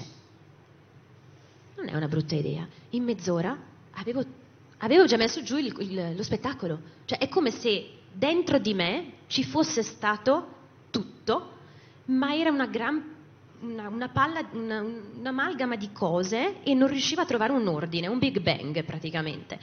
Io in mezz'ora stilai tutte le canzoni, tutto lo spettacolo, quello che è, e piano piano poi ho detto, eh sì, adesso dobbiamo farlo, quindi questo più o meno in gennaio duemilaventuno. Vado alla ricerca dei musicisti, lo stesso giorno che sono venuta qua a sentire questo spettacolo eh, di flamenco, eh, conobbi il chitarrista, il ballerino, la mattina ero a Venezia, conobbi Emanuele, che è il mio batterista all'interno del mio spettacolo, e conobbi anche il pianista, che poi, cioè, lo stesso giorno conobbi tutta quella che poi... Assomiglia ai Blues Brothers, cioè, hai visto la luce, la chiamata e...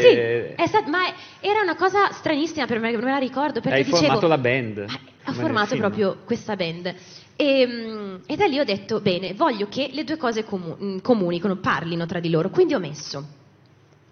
come inizio, poi se volete vi, vi invito assolutamente a venire a vedere lo spettacolo.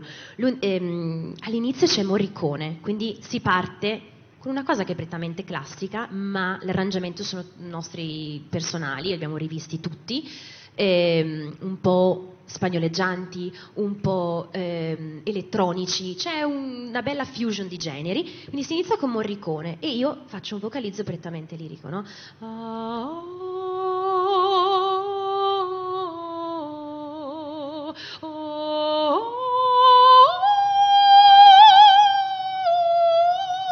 si parte così e da quello io dico, bene, io voglio spogliarmi di quelli che sono i cliché di una cantante lirica, abito lungo, non andiamo nel, in altro che magari vabbè, ehm, vocalizzo, quindi cantare lirica, e dico, adesso mi sentirete cantare in vari modi, e io in questi brani c'è per esempio Si tu no vuelves di Miguel Bosé, c'è, come ho detto, Granada, c'è Un amore così grande, c'è Un sole mio fatta così, un Alleluia di Cohen, ci sono questi brani che sono adatti a essere cantati un po' in un modo, un po' in un altro, in una fusion che ho sto provando a, a trovare il modo di, eh, eh, dal punto di vista anche del gusto, della bellezza del canto, in modo che possano funzionare. Questo è stato il primo esperimento. Dopo Wonder, questa cosa, fino a portarmi appunto, uh, che giro che ho fatto, e a quello che vi sto dicendo adesso, ho detto, bene, questo modo di cantare funziona, arriva diretto al pubblico. Sai, certe volte eh, i cantanti lirici vengono un po'... Eh, gli viene un po' additata la cosa che non si capisce che cosa cantano, un po' perché effettivamente il cantante lirico presta tanta attenzione alla tecnica, al, um, al, um, al modo di cantare più che alle parole, che in realtà sono molto importanti, un po' perché l'opera ha un linguaggio che ormai noi non siamo abituati a capire subito, mm, è un linguaggio comunque una, una lingua antica sotto certi punti di vista, e, mm, e invece ho visto che con questo modo le persone mi dicevano, guarda, si capisce tutto, arriva proprio diretto e è emozionante, è bello, e io e caspita, quindi perché no? E perché no? Infatti ho detto wow, ma siamo solo all'inizio, perché dopo di questo io faccio la, le mie primissime eh, rappresentazioni di Wonder nell'estate duemilaventuno, duemilaventidue faccio, nominato prima appunto Bohème, comunque eh, che adesso tra l'altro devo finire questa tournée di Bohème, eh, registro un disco con il, il teatro Donizetti di Bergamo con Riccardo Frizzo, un pezzettino all'interno di una, di una cosa sempre lirica, però c'era questa cosa, dicevo, ma dentro di me, e, e dopo di questo cosa c'è? Dopo di questo, Alessia, puoi scrivere dei brani? Come fai a scrivere dei brani? Mi sono scoperta cantautrice. È una scoperta che non ci credo ancora adesso, perché il lavoro che si sta facendo in questi mesi con un team di persone è, sta- è proprio quello di, di far vivere questa nuova scoperta all'interno di me stessa, di questo nuovo genere che io sto eh, piano piano mh, formando, piano piano eh, come no, le fondamenta di una casa, e, e piano piano si sta concretizzando questa, questa cosa. Cioè possiamo dire che questa sera c'è l'inaugurazione della tua nuova, eh, del tuo nuovo corso. La mia corso, nuova essenza artistica. La tua nuova essenza artistica da cantautrice. Sì. Sì. Beh, grazie. E sarà un lavoro, sarà, una, sarà un lavoro lungo, è... È un, uh, un viaggio, ma come ti dicevo prima, è un viaggio che sto scoprendo che mi rende felice, perché mi sveglio la mattina e metto le mani sul pianoforte, cosa che non facevo prima perché, sai, c'è un po' il giudizio di dire ma questa cosa piace, non piace, ma chissà che cosa scrivo, ma sono capace io a scrivere. E poi ho detto, ma sai Alessia che c'è? Ma se sei tu la prima che ti giudichi e dici che non va bene, non, non, non potrà mai piacere agli altri. Tu scrivi quello che sei tu, la tua autenticità, no? Che secondo me è la cosa più, più bella che ci, che ci possa essere. Stavo ascoltando a questo proposito un'intervista di, di Elisa che ha fatto recentemente, e diceva eh, alla fine mh, certe volte ti chiedono dei compromessi, no? Tra la commerciabilità, eh, che cosa devi scrivere, no? Però devi seguire delle mode, non le segui, cosa fai? Alla fine quello che vince sempre è essere autentici, essere veri, e quindi tu metti la tua autenticità nei brani, e io lo sto iniziando a fare. Quindi ci sono dei brani che stiamo lavorando in studio di registrazione con dei produttori, E, e piano piano si concretizzerà questa cosa qui. Una cosa, e sono molto contenta. Una cosa bellissima. Sono convinto che ci sono delle, delle curiosità, delle domande, direi che possiamo cominciare. Io sono miope, ci sono delle luci fortissime, non capirei io cosa vuole Riccardo Muti, però mi sembra di, di vedere qualcuno che... Allora, intanto i migliori complimenti, perché io faccio parte di quelli che la lirica al, al teatro non capisco niente di quello che dicono, non sento le parole, però a me piacciono tanto Bocelli e Zarillo, che hanno eh, una voce lirica e hanno una grande trasmissione della, della musica. Quindi come ti relazioni rispetto a quelli? Quella è la prima domanda, e nel parlare, cioè se li conosci magari come li apprezzi, e poi nel parlare, che hai parlato di eh, cantautrice, parole o musica, cioè tua produzione sia la musica che le parole, o ti appoggi come pa- con parolieri eh, e musicisti? Allora, o solo colla- magari anche solo collaborando, ma no, deleghi totalmente una parte a loro, o mh, è a due mani, a tre mani, a quattro mani? Questa è la curiosità. Okay. Tanto complimenti di... per le interpretazioni veramente notevoli. No, ti chiedo di ripetere la prima domanda perché c'era il volume un po' basso. Ah, ero un po' lontano, scusa. Grazie. Dicevo, ehm, non capisco bene, la, faccio parte di quelli che non sente la musica lirica, la, la, la, l'opera lirica, sì, perché non capisce niente. Non, se non hai il testo davanti non capisci quello che dicono. E invece apprezzo sia Bocelli che Zarillo, e sì, quindi li conosci, come ti relazioni rispetto a loro, che sono due, eh, due che hanno delle tonalità liriche e trasmettono delle bellissime impres- eh, cose, senza parlare di Bavaro- Pavarotti con eh, Zucchero, che avevano fatto la loro presentazione. Okay. Ecco, mi, mi collego a una cosa di Pavarotti, che è stato il primo, secondo me, che ha, rotto, dare... che ha aperto. Esatto, ad aprire un po' questo mondo, perché, perché era, era di, di ampie vedute Pavarotti, e che voce, ragazzi, la ricordiamo, perché mamma mia. Allora, eh, devo dire la verità, Zarillo non lo conosco benissimo come artista, ma conosco molto bene Bocelli, e, e tra l'altro devo dire che nel, in questo mondo un po' dell'opera, un po' bigotto, non è visto benissimo Bocelli, purtroppo, e invece secondo me è un grande artista dal punto di vista interpretativo.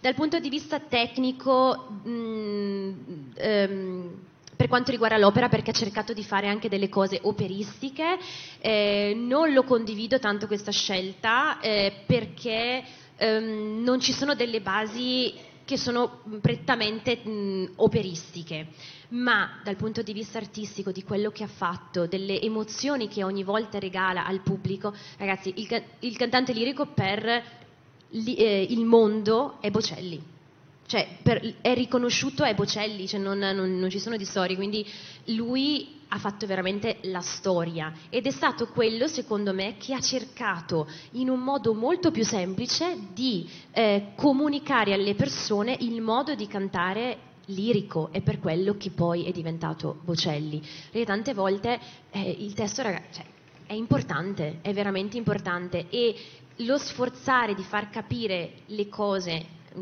per un cantante d'opera dovrebbe essere una delle cose principali. Invece tante volte, come, ripet- come ho detto prima, passa un po' in sordina, piuttosto che voglio far sentire la mia voce com'è potente, com'è grande, ci si dimentica lo un po'. Lo sfoggio della, vo- della voce piuttosto che la comprensibilità, sì, del messaggio trasmesso. E certe eh sì. volte viene anche un po' meno l'emotività, devo dire, che è un... però vabbè, insomma, questo è un mio pensiero. Invece per quanto riguarda la costruzione delle, delle, delle mie canzoni, scrivo parole e musica, e anche questo è veramente... Tutto non subito, ci credo neanche. Da zero a cento. Esce subito. L'ultima canzone l'ho scritta in macchina. Cioè, in macchina. Ero lì perché faccio dei viaggi, a me piace tantissimo guidare, e ho detto... Ah, da, da, da, l'ho, adesso non mi faccio sentire, l'ho scritta in macchina, quindi mi sono registrata e sono riuscita a fare lo schema di questa canzone in macchina, e... Mh, E solitamente esce quasi tutto eh, un flusso, quindi è un flusso che esce mh, da me, poi si fanno tante modifiche, è vero, ehm, io scrivo piano e voce principalmente, poi c'è un grande lavoro di team, adesso io sto lavorando con questo produttore in cui mi trovo con, con grande empatia, e, mh, anche perché lui fa anche colonne sonore, è molto specializzato in questo, e, mh, e nei miei brani ci stiamo mettendo una buona dose di... elettronico, di orchestrale, di crossover, di latino, è un qualcosa veramente che spero veramente di, di potervi far ascoltare Noi presto, perché è un esperimento, vediamo, è un qualcosa... Non vediamo l'ora. Penso, ecco, che ci sia una curiosità anche in prima fila, se non, se non sbaglio. Vincenzo Corbetta, sono della redazione sportiva di Bresciaoggi, però non c'è solo lo sport nella vita. Ecco. A proposito... Che ruolo ha lo sport nella tua vita, se per la fatica che fai, visto comunque i lunghi viaggi, le prove, gli spettacoli, come ti tieni in forma, e se hai una passione, una squadra che tifi, una curiosità? Seconda cosa, io ti faccio due nomi, una sul canto e una pianoforte che tu hai studiato. Una è Maria Callas, centenario della nascita, ha vissuto a lungo a Sirmione, quindi si può dire che sia bresciana. E l'altro invece è proprio bresciano, il più grande pianista di tutti i tempi, credo, ed è un orgoglio nostro, Arturo Benedetti Michelangeli. Ecco, sono tuoi modelli? Allora, ehm, dal punto di vista vocale, Maria Callas credo che sia stata, se non una delle più grandi cantanti, artiste, anime nel mondo dell'opera, la più grande artista e cantante, perché anche lei, un po' come Mia Martini, eh? sempre queste grandi, questi grandi tormenti, e aveva un'anima tormentata, no? e, e poi la storia che ha avuto Maria Callas. Eh, in realtà sono, eh, dal punto di vista del divismo che, c- che c'era in, quei, in quel periodo, non sono tanto d'accordo, non, non è tanto di mia ispirazione quella, questa figura, perché io sono più eh, verso l'autenticità, verso il, il, il, la, il non divario tra il pubblico e l'artista, ma la comunicazione diretta, eh, che è stata praticamente appunto alla base del, del, di questa mia ricerca nel comunicare il, le mie canzoni, il modo di cantare. E eh, Arturo Benedetti Michelangeli, tra l'altro, ho avuto la, l'opportunità di, di lavorare con suo nipote, quindi Umberto, e anche lui uno dei più grandi pianisti. Qua a Brescia ci sono veramente degli artisti incredibili. E, aspetta, non mi ricordo più la... E poi sei sportiva? Ah, certo. Allora, io sin da piccola ho fatto tantissimi sport, e al, fino a, al punto che mia mamma mi disse o, ne fai, o fai questo o fai l'altro, perché non possiamo fare tutto. Io facevo tennis, nuoto, sci, eh, atletica, ho fatto i regionali di atletica, legge, mi piaceva il, santo, il salto in lungo, eh, ho fatto... Mh, come si dice, eh, i cento metri, mi piaceva tantissimo. Quindi, sì, lo sport per me è stato sempre al centro. Poi ho fatto pallavolo tre anni ehm, e poi mi sono data alla pesistica, perché io adoro fare pesi in palestra. E poi vorrei dire una cosa, forse non è proprio uno sport, ma l'andare a funghi è una cosa che adoro. Quindi... Come non essere d'accordo, come non essere d'accordo. Abbiamo... Soprattutto anche il post di andare a funghi. Soprattutto il post fungo. Esatto. Eh, abbiamo spazio ancora per due domande. Buonasera, buonasera Alessia. Buonasera. Allora, ehm, essendo appassionato, io lavoro per Bresciaoggi, mi occupo di spettacoli, cultura, musica. Eh, sono chiaramente molto appassionato. Mi chiedo... Io credo che sia il tuo cruccio, poi correggimi se sbaglio, di risolvere quella forzatura che c'è nell'applicare a volte il canto lirico alla musica, la chiamiamo pop, la chiamiamo cosa, una forzatura che, visto che è stato fatto questo nome del volo, no, io ho trovato molto evidente, è sta, fu molto meno evidente con Bocelli, credo.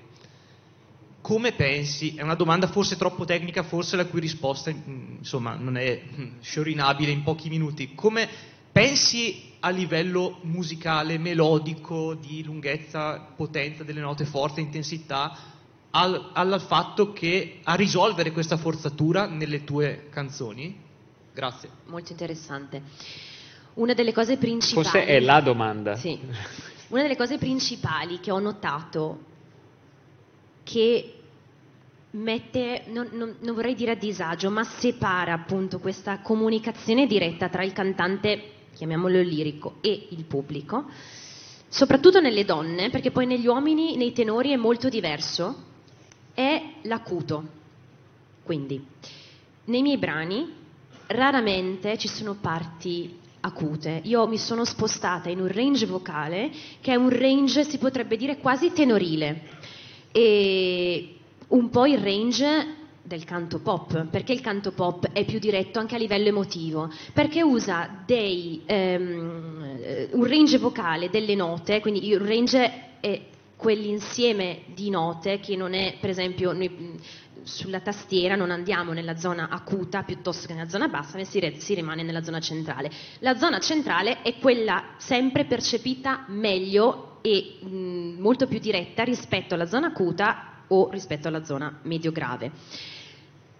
Perché il canto pop è più accessibile a tutti? Perché lo possiamo cantare, lo possiamo, ehm, eh, lo possiamo canticchiare, fischiettare, perché l'opera non riesce a essere diretta perché tante volte è nella sezione medio acuta, perché dicevo è diverso nei tenori, perché la voce tenorile ehm, di per sé rimane nel registro centrale, invece noi siamo spostati di un'ottava, quindi il soprano lirico se canta, eh, raramente canta la, la, la zona centrale, ma canta sempre spostato quasi di un'ottava e quindi viene percepito come una cosa costruita, non come una cosa naturale, e le cose, nat- le cose costruite eh, non vengono ovviamente eh, recepite in maniera diretta, quindi in maniera semplice. Ecco perché sto cercando proprio di fare questa, questo tipo di, ehm, di lavoro all'interno dei miei brani, quindi mh, per intenderci a livello tecnico raramente Eh, salgo sopra un fa, diciamo un, non nella zona centrale, un fa acuto, che potrebbe essere questa cosa qua, raramente la uso, ma uso un, un linguaggio più centrale, un linguaggio più diretto che se una persona lo vuole canticchiare in macchina veramente lo, lo può fare, magari lo canterà in maniera diversa da me perché eh, io lo imposto magari in un certo modo piuttosto che no, perché nei miei, nelle mie canzoni c'è il pop, c'è il lirico, cioè ci sono questi due grandi mondi, ma secondo me la chiave proprio è il range vocale, è dove noi facciamo percepire eh, quelle note che poi sono anche usufruibili da tutti. Abbiamo spazio per l'ultima domanda. La mia, Alessia, beh, ci conosciamo. Luigi Bertonani. Ah, ecco, ciao Luigi. Eh, non è una domanda, è una supplica. Cioè, io spero che questa cosa qui sia, in cui ti realizzi, sia eh, benvenuta sicuramente, ma che sia un po' come il periodo blu o rosa di, di un grande artista che, che poi sfocia in qualcosa di diverso, magari in un ritorno rivisitato, perché perdere il tuo Bizet, Mascagni... Eh. No, assolutamente, ma ehm, quello che dicevo all'inizio, no, che dico non sono più in veste no, di, di cantante lirica... Non è che non, io non sono più una cantante lirica, no, non, non, non potrei, no, ma non potrei perché tutto il percorso che c'è stato mi ha portato fino a qua e quindi se non avessi avuto quello eh, non sarei arrivata fino a qua, perché è proprio questo che mi fa dire unisco questi mondi, però la cosa che mi, che mi fa dire questa è la mia strada è perché è una, è una creazione, è un qualcosa di unico che dico posso comunicare un qualcosa di mio.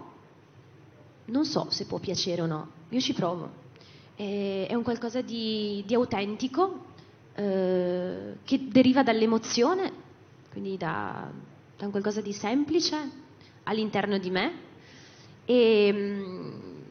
E non potrei fare altro, nel senso che sono arrivata a questo punto e non rinnego niente, anzi... Cioè, produzioni operistiche, per esempio a febbraio devo ancora finire questa tournée, quindi non, non, non, non dirò addio a, a questo mondo, ma probabilmente questa mia metamorfosi mi porterà sempre di più verso questa unicità di quello che sono io e sai, è un po' diverso, ripeto, seppur appunto l'opera è stata una dei miei mondi e, e uno dei mondi che mi che, che, vi, che mi che vivono all'interno di me. Eh, io nell'opera sono un interprete, brava, non brava, ma sono comunque un interprete.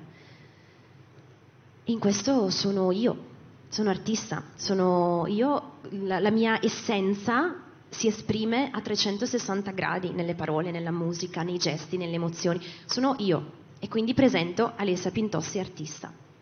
Chissà come andrà. Che nasce qui in una nuova veste. Noi siamo verso il gran finale. Prima di trarre le conclusioni usiamo sempre in OltreculturaFEST fare un omaggio alla nostra ospite. È una spoiler, è una t-shirt, è una t-shirt. Eh, diciamo che è un omaggio assolutamente, se vuoi ti tengo il microfono. Eh, un omaggio della nostra squadra, noi facciamo gioco di squadra ad ogni livello, infatti anche questa sera vogliamo ringraziare i nostri partner, il main partner Banca Valsabbina, il partner I G N E P, poi Antares Vision Group, concessionaria Liberini, Promotica, digital partner Zeep Agency, grazie all'Accademia di Belle Arti Laba che ci ha seguito tutto l'anno, ringraziamo davvero i ragazzi della Laba, eh, Macai, grazie alla nostra agenzia di pubblicità, Publiadige, grazie a tutto il gruppo Eh, Atesis e Alessia, eh, io affido, anche perché non ne sarei capace, dopo tutto quello che abbiamo visto in questa, in questa, e vissuto in questa serata al Der Mast, affido le conclusioni e lo invito a raggiungerci sul palco al nostro direttore Massimo Mamoli.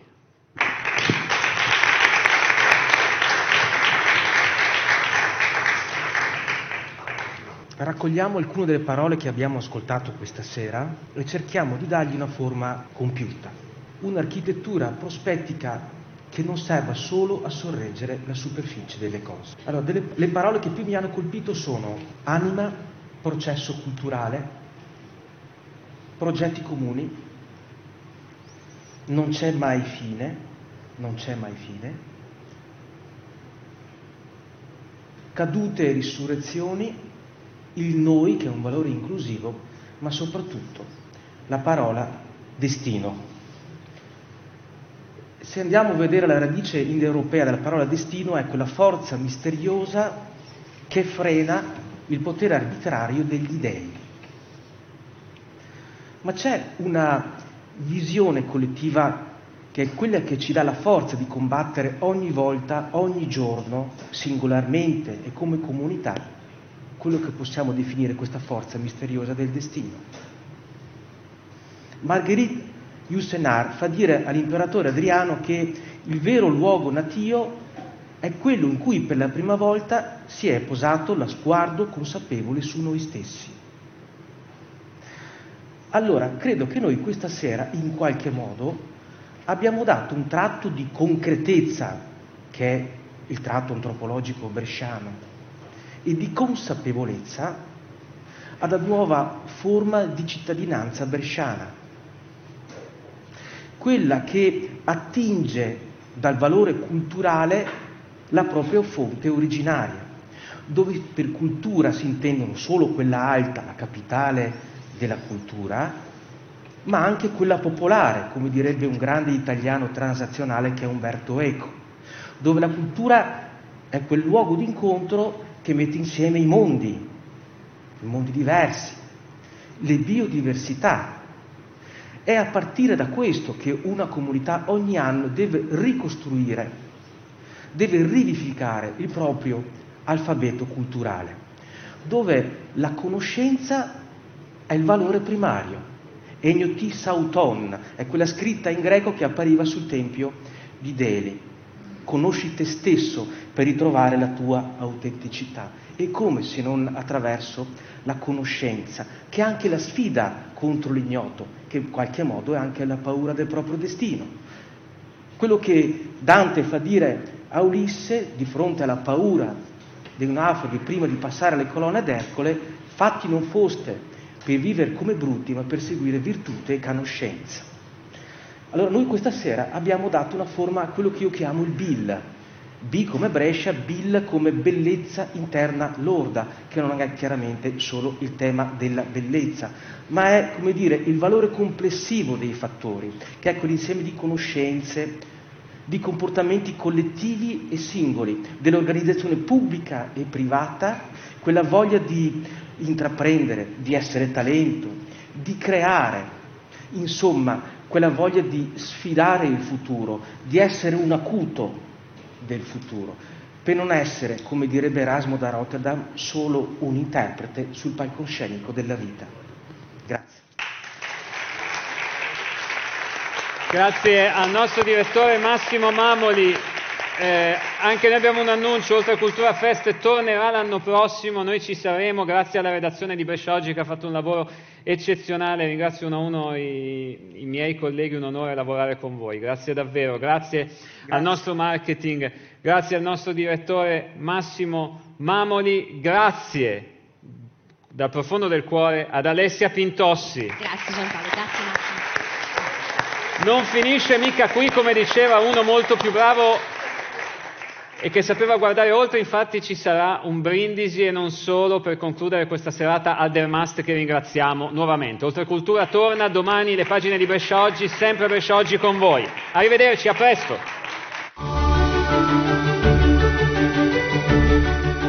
Il podcast è promosso da Promotica, società specializzata nella fidelizzazione dei clienti. Contattaci per saperne di più.